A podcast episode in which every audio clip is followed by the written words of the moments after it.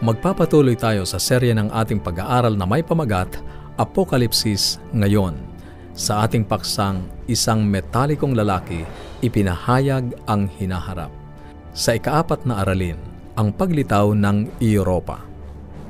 Natuklasan na natin na ibinigay ng Diyos kay Haring Nabucodonosor sa pamamagitan ng isang panaginip at ang kahulugan nito sa pamamagitan ng propetang si Daniel, ang isang pananaw sa kasaysayan ng mundo, daan-daang taon bago ito nangyari.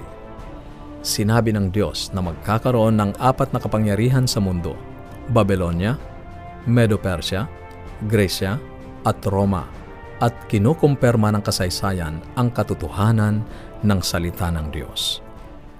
Ngayon ay ipagpapatuloy natin ang ating pag-aaral tungkol sa panaginip ni Nabucodonosor sa Daniel, Kabanatang 2, Talatang 41. Ganito ang nakasulat. Tulad ng nakita mo na ang mga paa at daliri ng paa ay bahagi ng lutong putik at bahagi ng bakal, gayon ito magiging isang hinati na kaharian. Ang Roma, tulad ng Gresya, ay hahatiin sa pagkakataong ito sa 10 daliri ng imahe o rebolto. Walang pagsala, isiniwalat ng kasaysayan kung paano ang napakalaking pagsalakay ng mga barbaro noong 351 BC hanggang 476 AD na humati sa Roma sa 10, kumakatawan sa 10 daliri sa paa ng rebolto. Ang 10 mga bansa ay ang Vandals, Ostrogoths, Heruli, Alimani, Anglo-Saxon, Lombards, Burgundians, Suivai, Visigoths, at Franks. Ang mga modernong bansa ng Europa ay bumangon mula sa pagkakahati-hati na ito ng Imperyong Romano. Marami pa sa mga kamanghamanghang propesiyang ito ang dapat nating maunawaan. At sinabi ni Daniel sa talatang 43, "At yamang iyong nakita na ang bakal ay nahahaluan ng putik na luto, sila'y magkakahalo ng lahi ng mga tao, ngunit hindi sila magkakalakipan, gaya ng bakal na hindi lumalakip sa putik." Bumagsak ang Roma, at sinabi ng Biblia na hindi sila mananatiling magkakaisa. Hindi na muling magkakaisa ang isang bansa na magsasama-sama sa Europa. Ganito ang sinabi sa King James Bible, "They will not cleave one to another." Hindi na magkakaroon ng isa pang pinag-isang kapangyarihang pampolitika. Paulit-ulit na tinangka ng mga tao, ngunit sila ay nabigo na muling pagkaisahin ang 10 mga daliri ng larawan na iyon, at ang bawat bigong pagtatangka ay nagpapatunay lamang na ang salita ng Diyos ay tiyak at ang propesiya ay totoo. Si Charles V ng Espanya ay isang makapangyarihang mandirigma na sumugod sa mga labanan. 9 sa kanyang mga kabayo ay namatay habang siya ay nakasakay sa kanila. Malapit na sana siya sa tagumpay, ngunit sa mga huling taon ng kanyang paghahari, ang rebolusyon ay bumangon sa iba't ibang bahagi ng kanyang imperyo, at sa wakas ay bumaba siya sa kanyang trono. Ibinigay niya ang Espanya sa kanyang anak na si Philip II, at sa kanyang kapatid na si Ferdinand ay ibinigay niya ang natitirang bahagi ng gitnang Europa. Sinasabi sa atin ng kasaysayan na si Charles V ay nagretiro sa isang malungkot na kastilyo, kung saan sa depresyon ay literal na kinakain niya ang kanyang sarili hanggang kamatayan. Sinabi ng Diyos na hindi sila mananatiling magkakaisa at walang taong maaaring magbago ng salita ng Diyos. Ang sumunod ay si Napoleon. Tinangka niya na pag-isahin ang lahat ng Europa. Tinawag siyang maliit na higante dahil kahit na 5 talampakan at 2 pulgada lamang ang taas, siya ay isang henyo sa pakikipagdigma. Ang kanyang hukbo ay winalis ang buong Europa at tila walang makakapigil kay Napoleon. Gayunman, ang panahon ay nanghimasok sa larawan, doon sa Waterloo. Ang malakas na ulan ay bumagsak. Ang kanilang mga baril at mga kanyon ay nababad sa tubig.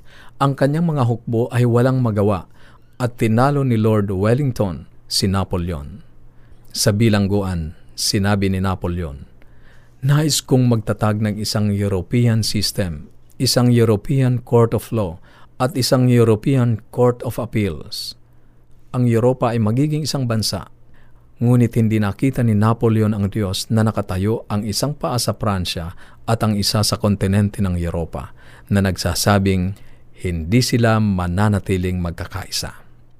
Sinasabi ng mga libro sa kasaysayan na si Napoleon ay tinalo ni Lord Wellington, ngunit ang magazine na Look ay nag-sponsor ng isang team ng mga mananaliksik upang pag-aralan ang labanan ng Waterloo.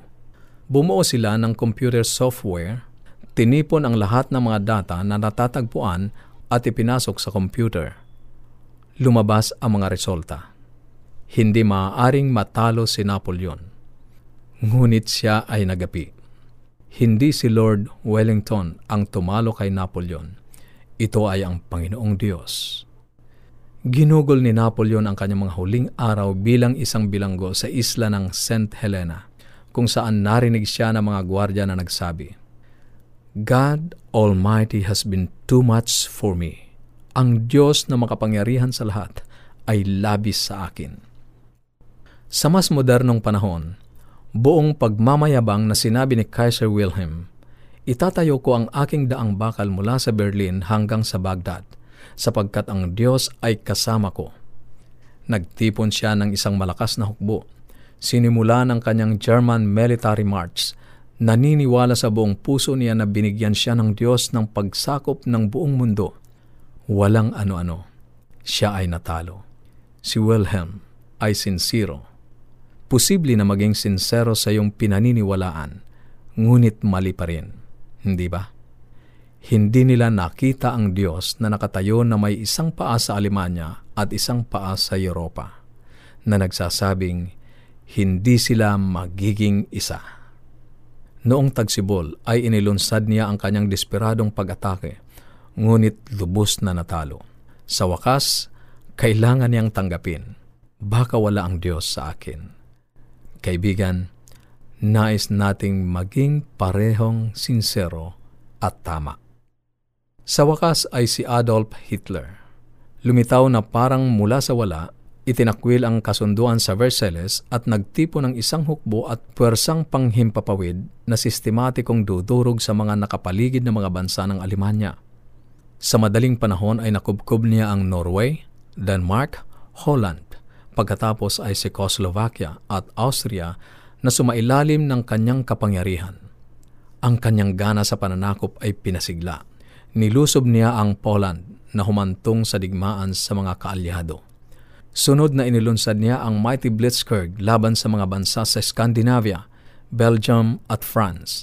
Sinasabi na habang si Hitler ay nasa Pransya, binisita niya ang libingan ni Napoleon at sinabi, "Napoleon, ikaw ay mangmang.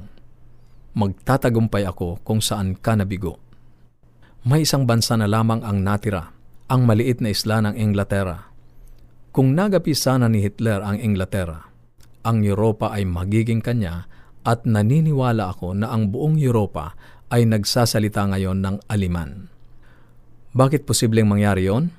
Dahil sa panahong yaon ay ipinakita ng intelligence na ang Alemanya ay bumubuo ng isang bomba atomika sa isang lihim na pasilidad ng pananaliksik na nasa ilalim ng pangangasiwa ni Dr. Werner von Braun, ang siyentipikong Aliman na kalaunan ay naging isang Amerikano at sinimulan ang American Space Program.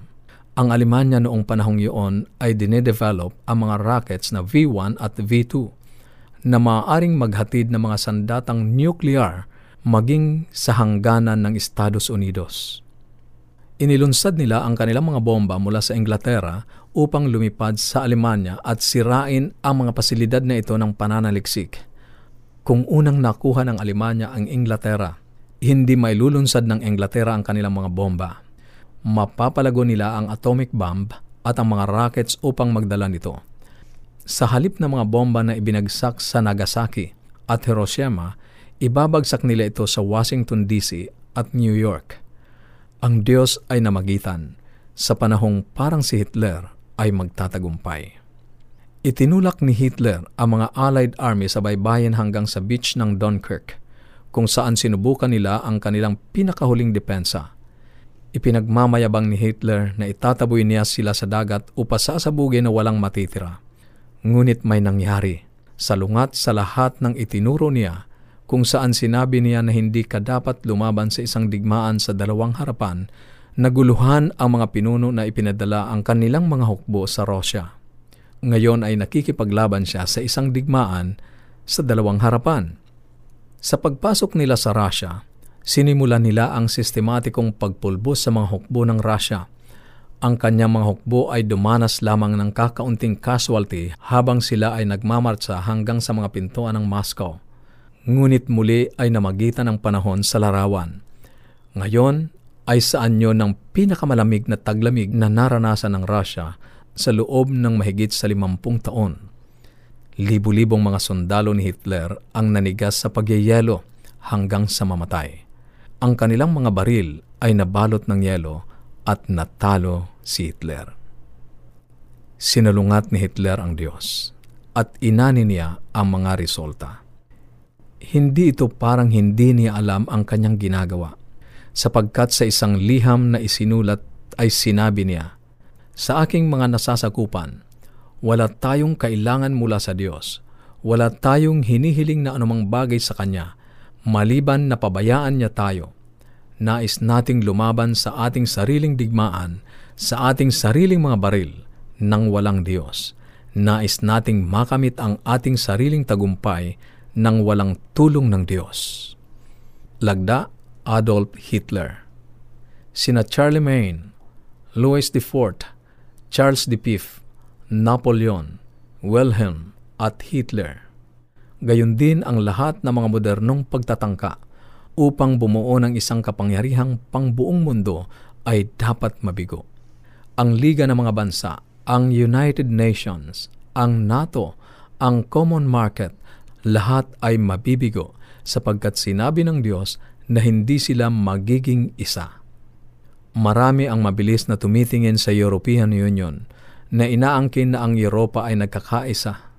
Totoo, mayroon silang isang uri ng unyon, ngunit sila pa rin ay individual na mga bansa at bukod dito, nang ang UK ay lumabas mula sa EU, Brexit, pinagtitibay nila ang mga salitang hindi sila mananatiling magkakaisa. Daan-daang mga taong maaga, ginamit ng Diyos ang isang metal na larawan upang ipahayag ang hinaharap.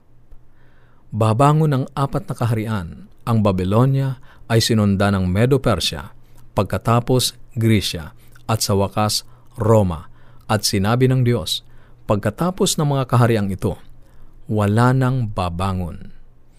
Ang Roma ay mahati sa 10 mga bansa at hindi na sila muling magkakaisa. Kaibigan, nangyari ito tulad ng sinabi ng Diyos. 1600 taon na ang lumipas mula nang nahati ang Roma at hindi pa sila napag-iisa at hindi sila magiging isa. Ang bawat pagdaan ng araw ay nagpapatunay na ang salita ng Diyos ay totoo at walang sinumang makapagbabago ng salita ng Diyos. Tiyak, mapagkakatiwalaan mo ang Diyos.